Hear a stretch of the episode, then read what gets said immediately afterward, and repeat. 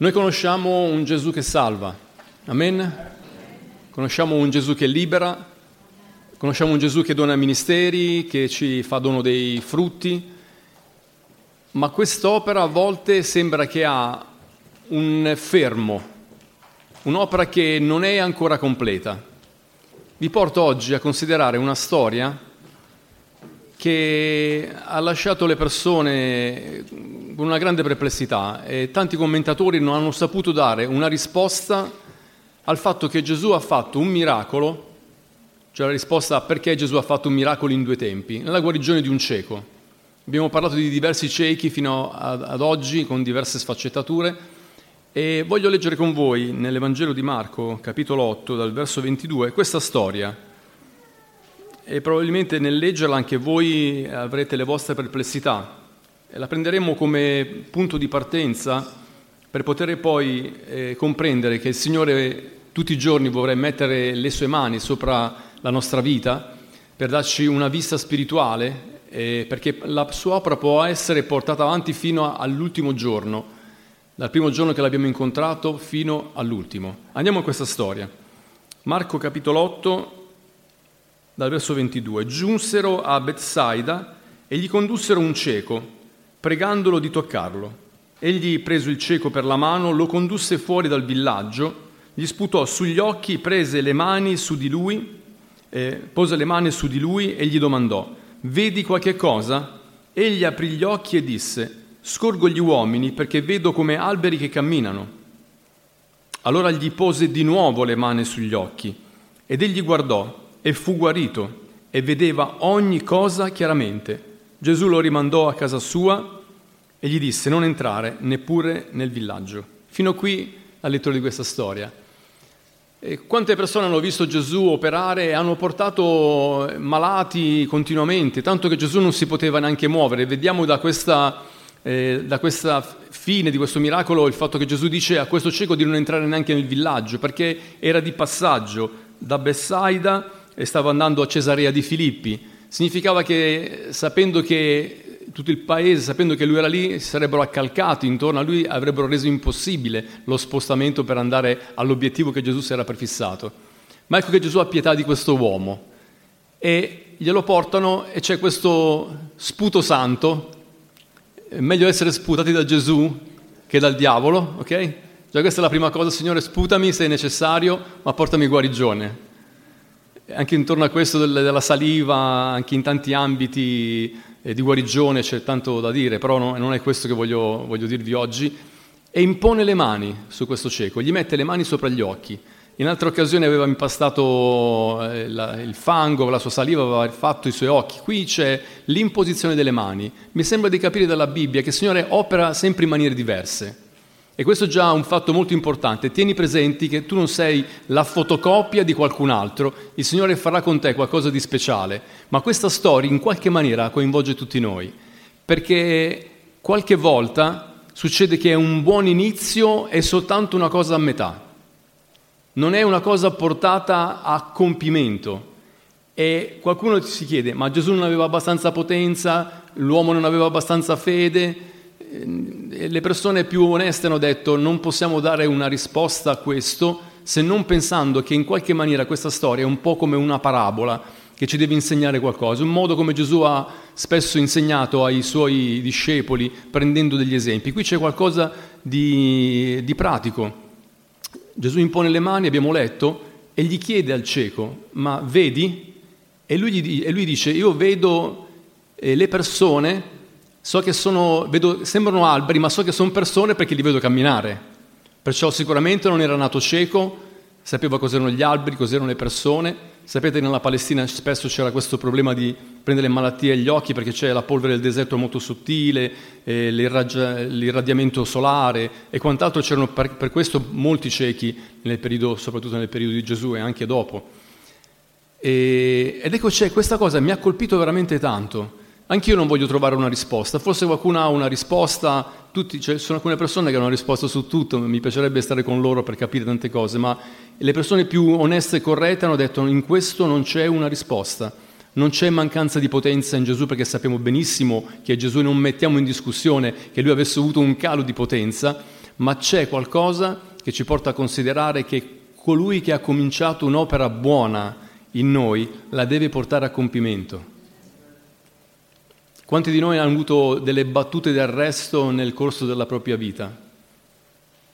Per tanti motivi, sono così tanti che non potremmo neanche elencarli tutti, o potremmo dire soltanto qualcosa per qualcuno, ma tutti abbiamo avuto un momento dove abbiamo visto che quell'opera in qualche maniera c'era, perché Gesù ti chiede, vedi, sì, vedo meglio di prima, ma non vedo ancora bene come devo vedere.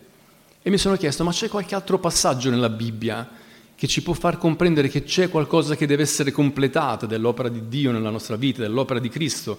C'è un passaggio meraviglioso di un uomo di Dio che guarda alla chiesa di Filippi e ha una piena fiducia che colui che ha cominciato un'opera buona dentro di loro l'avrebbe portata a compimento perché amava quella chiesa. Aveva ricevuto l'opera di Dio e ha cominciato a accompagnare questa chiesa e voglio leggerlo con voi perché questa è una semplice meditazione che vuole incoraggiare me vuole incoraggiare anche voi a lasciare sì che Cristo possa tornare a mettere le sue mani tutti i giorni sopra di noi. Gesù ritornò a mettere le mani sue sugli occhi di questo cieco e quest'uomo vide perfettamente. Questo è il progetto di Dio.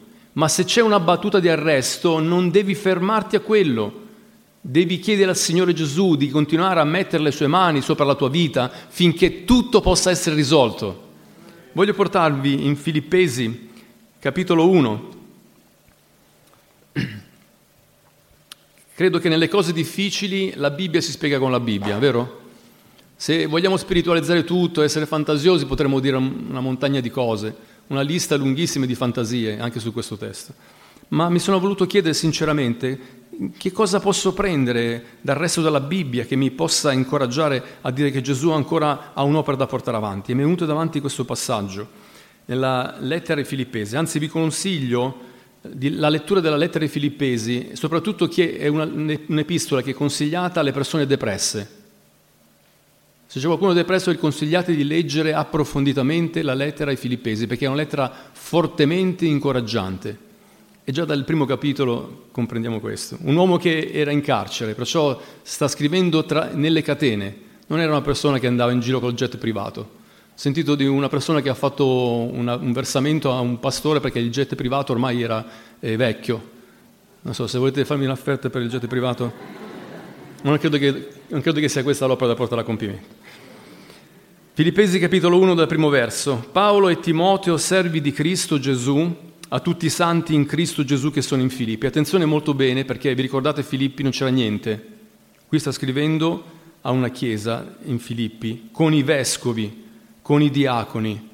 Grazie a voi e pace da Dio nostro Padre e dal Signore Gesù Cristo. L'Apostolo Paolo dice io ringrazio il mio Dio di tutto il ricordo che ho di voi e sempre in ogni mia preghiera per tutti voi prego con gioia a motivo della vostra partecipazione al Vangelo dal primo giorno fino ad ora. E ho questa fiducia che colui che ha cominciato in voi un'opera buona la condurrà a compimento fino al giorno di Gesù Cristo. Ed è giusto che io senta così di tutti voi, perché io vi ho nel cuore. Voi tutti che tanto nelle mie catene quanto nella difesa, nella conferma del Vangelo, siete partecipi con me della grazia. Infatti Dio mi è testimone, come io vi ami tutti con affetto profondo in Cristo Gesù. E prego che il vostro amore abbondi sempre più in conoscenza e in ogni discernimento, perché possiate apprezzare le cose migliori, affinché siate limpidi e irreprensibili per il giorno di Cristo, ricolmi di frutti di giustizia che siano per mezzo di Gesù Cristo a gloria e lode di Dio. Che bello questo passaggio. E la mente va subito all'inizio, quando Paolo arriva a Filippi. Cosa ha trovato eh, l'Apostolo Paolo a Filippi? Niente. Era arrivato lì tramite una visione di un macedone che gli diceva vieni e soccorrici. E lui sapeva che il Signore l'aveva chiamati lì dopo che gli aveva impedito di andare dove lui voleva andare, perché Dio sapeva che c'era un'opera da iniziare in quel posto. Quando arriva lì non c'era nulla, proprio il nulla ma scoprì che vicino al fiume c'erano delle donne che pregavano, pregavano l'Iddio di Israele e lui va a predicare lì. Comincia così. Non c'era una chiesa, non c'era un tempio, non c'era probabilmente una sinagoga, nulla di questo. E si convertì Lidia. Una donna che ha dato il cuore al Signore, dice questo la scrittura. Poi in quello stesso luogo ci fu la liberazione di quella serva che era posseduta, vi ricordate? E per motivo di questo andarono a finire in prigione.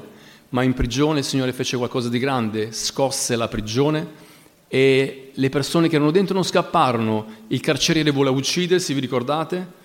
Sintetizzo molto velocemente perché qui c'è un'altra predica chiaramente in mezzo. E l'Apostolo Paolo predicò a quella famiglia e tutta quella famiglia si convertì al Signore. Questo è quello che il Signore ha fatto in quella città. Quando l'Apostolo Paolo scrive, perciò quello per lui è il primo giorno, quando cominciò quest'opera, quando Paolo scrive, sta scrivendo a una chiesa dove c'erano vescovi, dove c'erano diaconi. C'era una chiesa che si era formata anche dopo che l'Apostolo Paolo era andato via da lì. E c'è qualcosa che rimane dentro il cuore di questo servo di Dio, che guarda con gli occhi dello Spirito, come abbiamo già detto altre volte, e guarda quella Chiesa. Ce l'ha nel cuore. E quando guarda verso di loro dice lo so che non sono perfetti. Lo so che lì comunque è cominciato un'opera. E so che sarà portata a compimento fino al giorno di Gesù Cristo, dal primo giorno fino ad ora. Siamo stati fatti partecipi del suo tocco, siamo stati fatti partecipi della sua grazia, siamo stati fatti partecipi della crescita nello spirito, siamo stati fatti partecipi dei ministeri, siamo stati fatti partecipi dei doni spirituali, siamo stati fatti partecipi dei frutti spirituali, siamo stati fatti partecipi dei frutti di giustizia e di discernimento, quante altre cose il Signore ha fatto per noi. Dal primo giorno fino ad ora c'è un lavoro continuo da parte dello Spirito nella vostra vita e nella mia vita, ma devo sempre tenere presente che c'è il momento dove sembra che c'è una battuta di arresto. Leggete la storia degli Atti degli Apostoli. Sembra che a un certo punto le cose invece che andare meglio sembra che vanno peggio e rimane la perplessità. Ma Signore che cosa devo fare? In tutte queste cose che tu mi hai donato, come posso gestirle? E allora a volte c'è lo scoraggiamento. Qualcuno trova la forza e la fede di poter andare avanti, qualcuno si ferma in una posizione con un grosso punto di domanda, io non so cosa devo fare della mia vita, qualcuno torna indietro, perché non ha lasciato che quest'opera che è cominciata potesse avere il tempo giusto per essere portata a compimento. Ci sono momenti nella nostra vita abbiamo detto basta, ci sono stati nella vita secolare, ma anche nella vita spirituale. Noi sappiamo molto bene di cosa stiamo parlando. Ci siamo fermati. Abbiamo ricevuto il giorno della grazia, sappiamo che il giorno della grazia è oggi, ma il fine della, della grazia è il giorno di Gesù Cristo. È, questo è il lasso di tempo che devi gestire, o quando il Signore ritornerà per tutti, perché sappiamo che il Signore ritorna, amen, oppure quando il Signore ritornerà soltanto per noi. Questo chiuderà un, un lasso di tempo che è individualmente diverso anche l'uno dall'altro. E perciò noi dobbiamo credere a quello che è il, complet- il, completamento dell'opera di Dio nella nostra vita e dobbiamo pregare gli uni per gli altri perché possiamo aiutarci, incoraggiarci, guardandoci intorno, a poter andare oltre quello che è la battuta di arresto. Comprendo con questo capitolo ciò che è avvenuto quel giorno quando quel cieco ha cominciato a guardare le cose ma le vedeva non in maniera chiara. Il Signore vuole che noi abbiamo chiarezza. Amen? E vuole continuamente mettere le sue mani sopra i nostri occhi perché giorno per giorno ci possa essere un miracolo nella nostra vita. A volte il problema siamo noi stessi perché non crediamo più che il Signore possa fare qualcosa di veramente speciale nella nostra vita. Ci sono persone che raccontano cose di tantissimi anni fa, ma non ci sono esperienze nuove. Significa che ti sei fermato alla prima imposizione delle mani di Gesù e hai ancora una cosa un po' a metà, ma il Signore vuole portarci avanti, a tutti noi, vuole portarci a un grado superiore. Sapete, in questi giorni c'è una storia che mi ha, che mi ha colpito veramente tanto. Vediamo se riesco a trovarla perché voglio, non voglio perdere neanche una parola di quello che ho ascoltato e mi dà un po' la figura anche un'immagine di questo messaggio con un, un racconto. L'ho sentito su Instagram, vediamo un po' se... Una volta un uomo passò davanti a un circo. Quando vide gli elefanti era curioso, ma rimase confuso. Com'era possibile che questi grandi animali stiano lì con i piedi con una sola piccola corda, legata alla zampa davanti?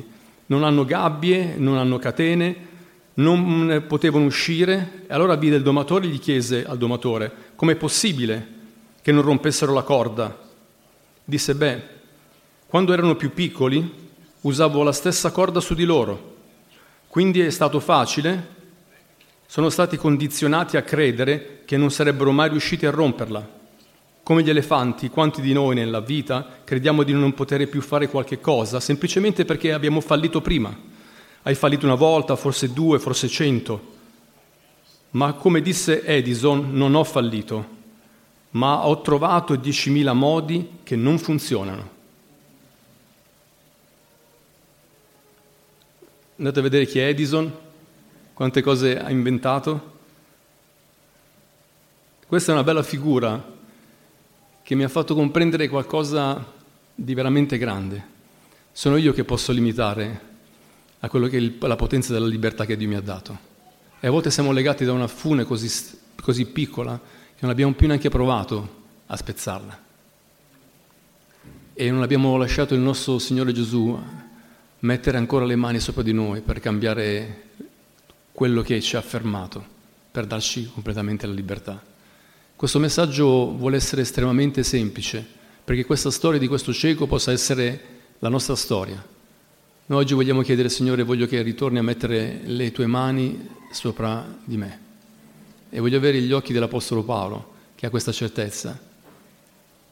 Io so che colui che ha cominciato un'opera buona la porterà a compimento fino al giorno di Gesù Cristo. Ci sono persone che oggi hanno bisogno di uscire fuori da una condizione che hanno, hanno accettato e non stanno più provando a lasciare il Signore fare il suo lavoro. Hai fallito tante volte, ma il Signore oggi ti dà la possibilità di poter chiedergli personalmente, Signore metti di nuovo le tue mani sopra i miei occhi. Non sono completamente cieco, ma non vedo abbastanza non mi voglio accontentare di quello che ho ricevuto fino adesso.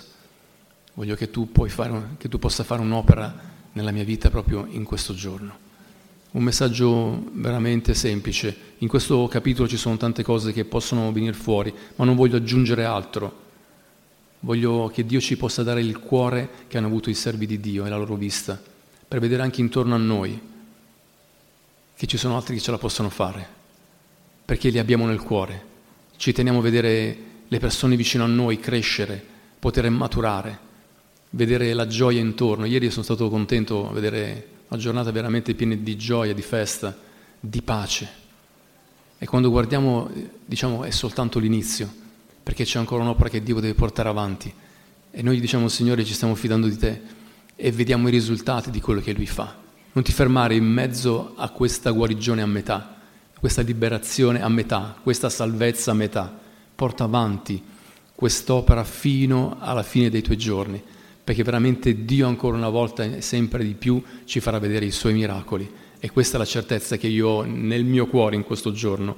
Dopo che ho letto questo messaggio, ritorno a leggerlo e è normalissimo ciò che è avvenuto, anche se non c'è un altro miracolo come questo nel resto della Bibbia, soltanto qui. Questa, questa questo racconto di questo cieco ci dà questo grande insegnamento che vogliamo ancora prendere per noi oggi e parteciparlo anche agli altri. Amen.